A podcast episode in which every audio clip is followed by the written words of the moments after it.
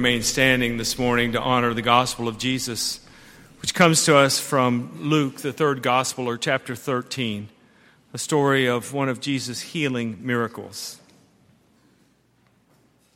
Now, Jesus was teaching in one of the synagogues on the Sabbath. Just then there appeared a woman with a spirit that had crippled her for 18 years. She was bent over and quite unable to stand up straight.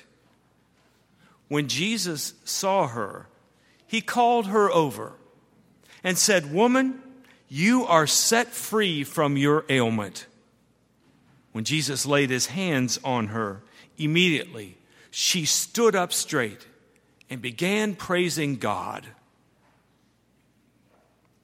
But the leader of the synagogue, indignant because Jesus had cured on the Sabbath, kept saying to the crowd, There are six days on which work ought to be done.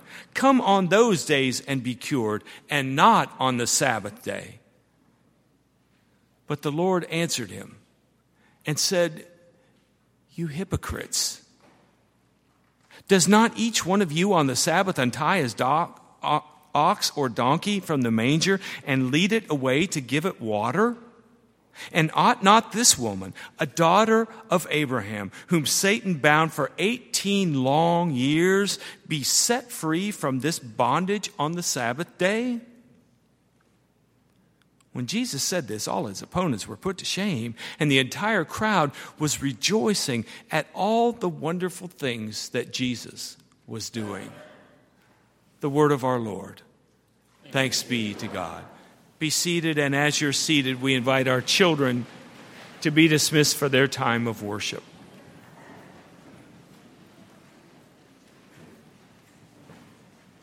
And as our children leave, we invite you to bow and pray.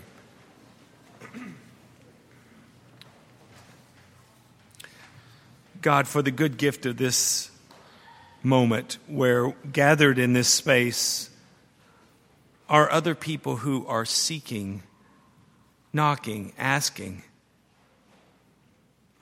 We believe that you are a God who is generous and who will give us what we need. So today, take this text, take these thoughts, take the meanderings of our minds and use them to bring healing in your world, in us and through us. In the name of Jesus, who is our Christ. Amen. This little story I just read, this little passage from the Gospel of Luke, just a single passage, feels to me like the gospel in microcosm. That is, it contains within it the very essence of what this faith is that we're proclaiming this morning. Let me explain what I mean.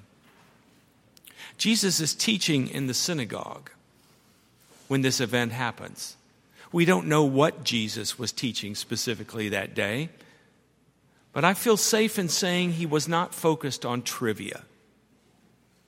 He wasn't worried about the literal interpretation of a text.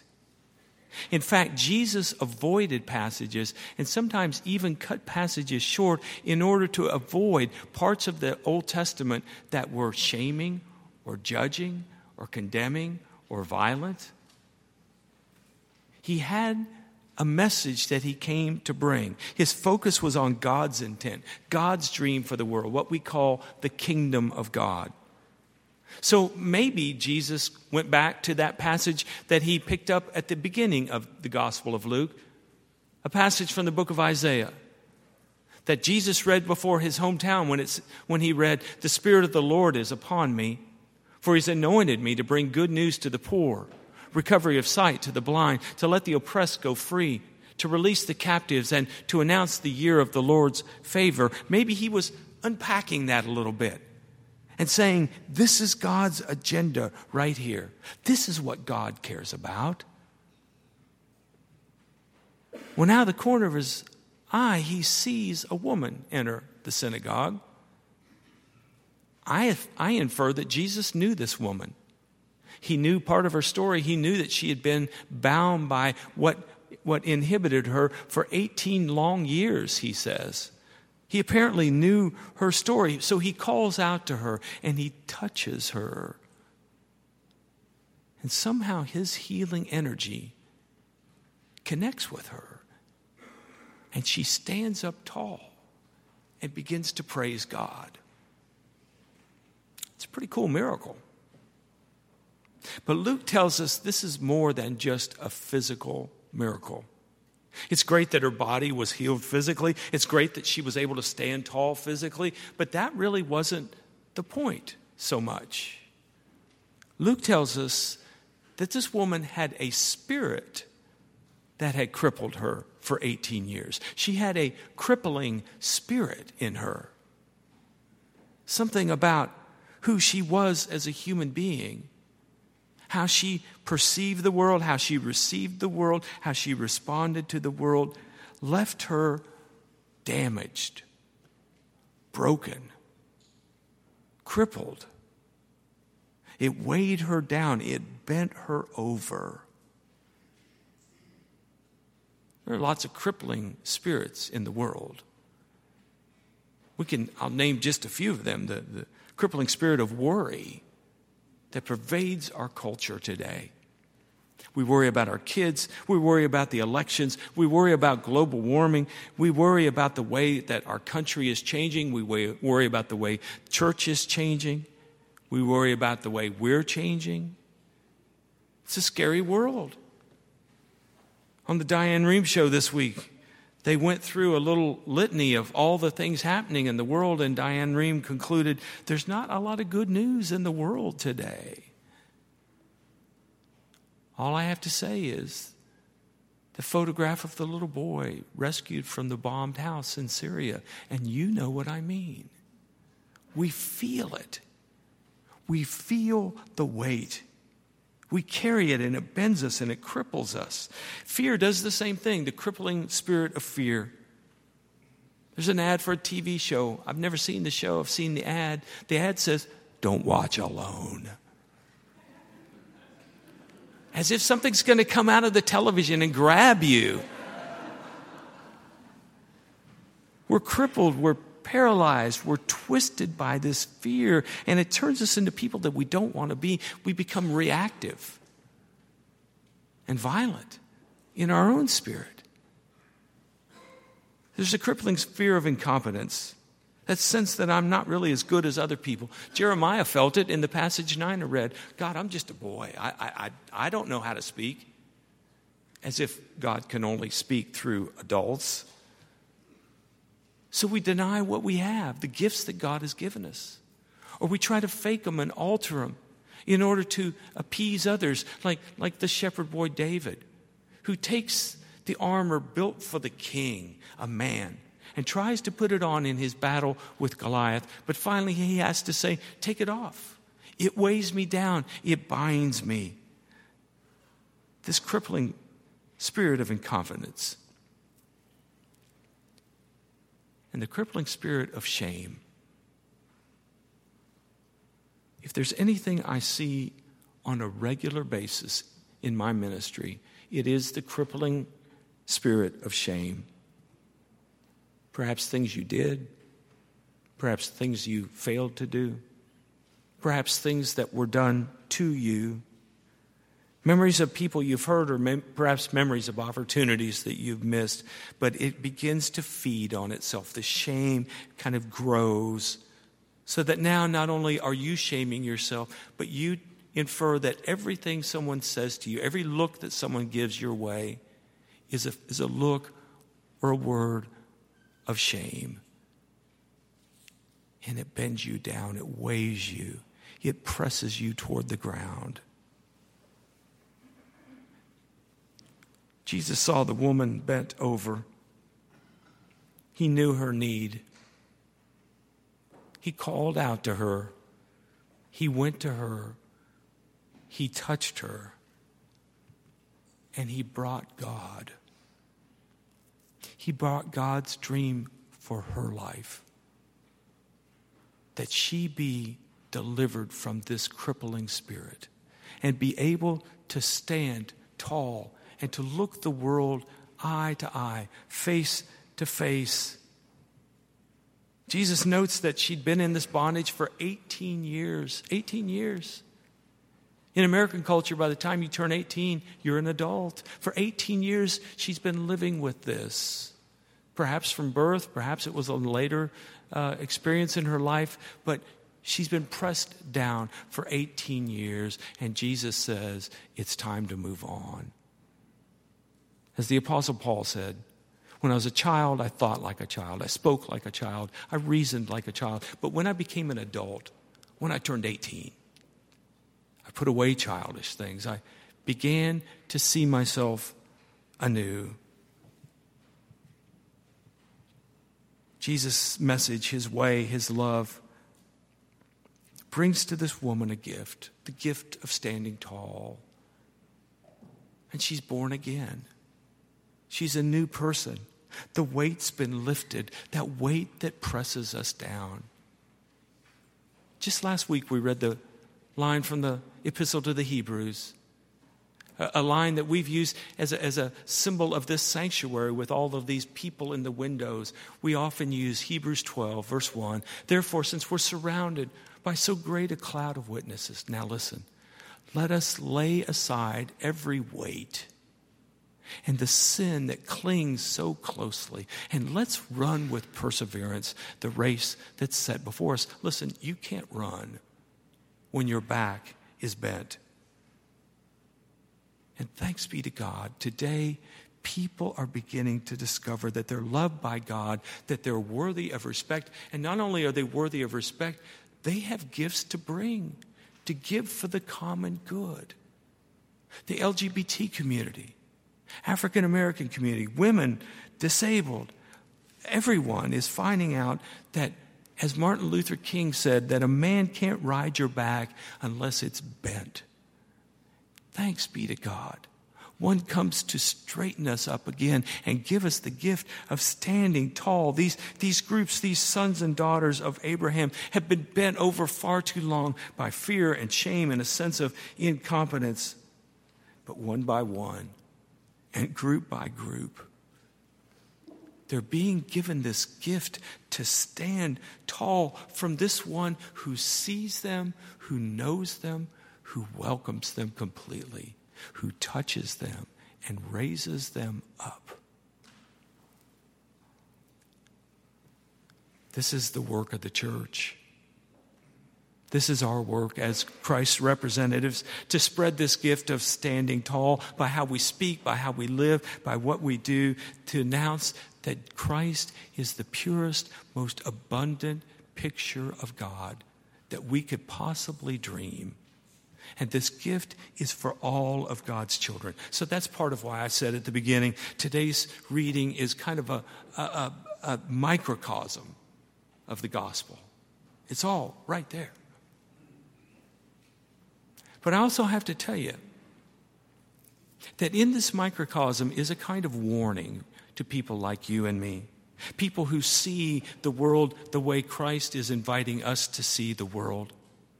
The other reality is this there are other people who see God, who see the world, who see religion in a profoundly different way. An example of this is the synagogue leader that day. On the day the woman bent over for 18 years was healed, on that very day, there was a synagogue leader who was more focused on the possibility that a rule had been violated than that a woman had been healed. He missed it. He missed it completely. He wasn't praising God. He was blowing the whistle and calling foul. Violation. Rule number four of the Ten Commandments has been violated. Think about that. That's what you think God cares about? To be more focused on being sure that the rules are obeyed and that some undeserving person doesn't slip into the love of God? That's what you think God cares about? More than the opportunity to see God's work of love happening right there in the midst of them. I'll confess to you, and most of you know this, that underneath this robe, I'm just a man. As Henlee Barnette said one time, I'm a Christian with a thin, ven- I'm, a, I'm a pagan with a thin veneer of Christianity on me. Stretch it deep enough, and you'll see the person who gets mad at the synagogue leader, who gets snarky with people who are all about rules, who's offended by people who want to keep others out in order to validate their own sense of worth. I get mad. But I think the gospel, this gospel in microcosm, also cause, causes us to have another emotion as well. And that is to move from being mad to being sad. For you see, I realize the rule keepers, the synagogue leaders of the world, they're not bad people. They're people who sit on these pews with you and me we need these people. We need rules. Rules are good. Without rules, y'all would show up at church in your pajamas and start like interrupting me in the middle of my sermon, and it would be ugly. And I'm glad we've got some rules. The problem's not the rules. The problem is when we let the rules rule. When we let the rules rule and replace God. But let's mark this down that God's rules without God pull us in a direction that is not God. It pulls us in the direction of scarcity, in the direction of exclusion, in the direction of boundaries, in the direction of fear that's not healthy or positive or constructive. The synagogue leader was worried about keeping the Sabbath holy. The fourth commandment remember the Sabbath day and keep it holy. And he mistakenly thought that keeping the Sabbath holy meant keeping the rules. When the holiness of God is revealed, when God's love and energy and healing spirit can come and change people and lift up women and men and boys and girls to stand in the gift of tallness, whatever your height, to stand tall as a child of God.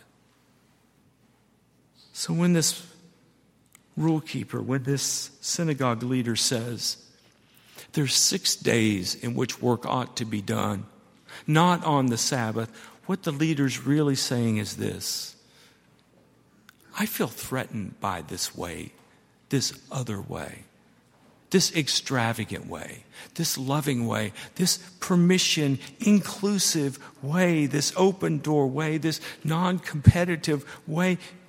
I'm threatened by it, I'm disoriented by it.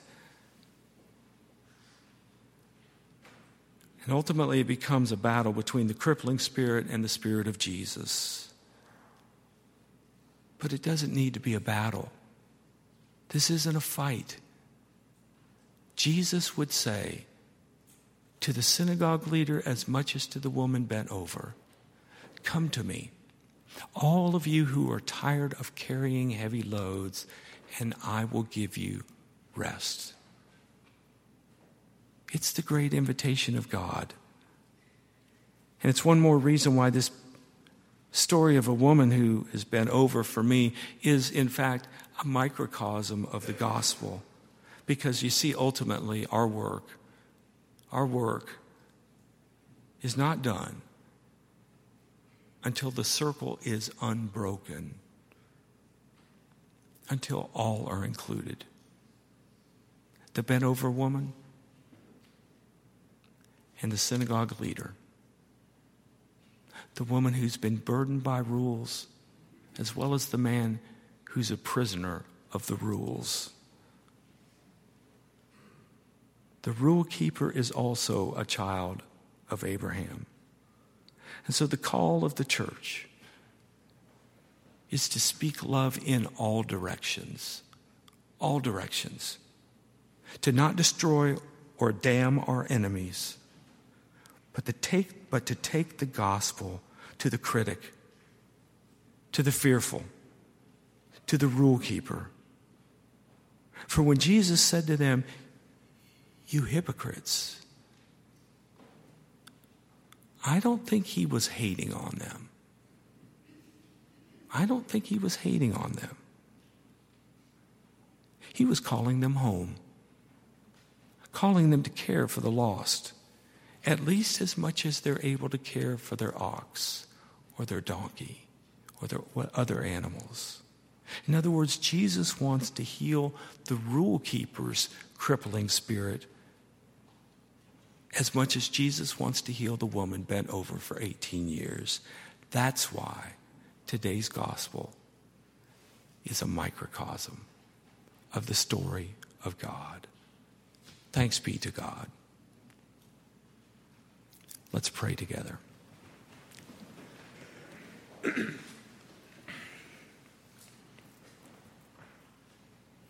Awaken in us, O God, the high calling to be your eyes, your hands, your touch, so that your love can lift up those who have been weighted and bent for far too long. Come, Lord Jesus, we pray in your holy name. Amen.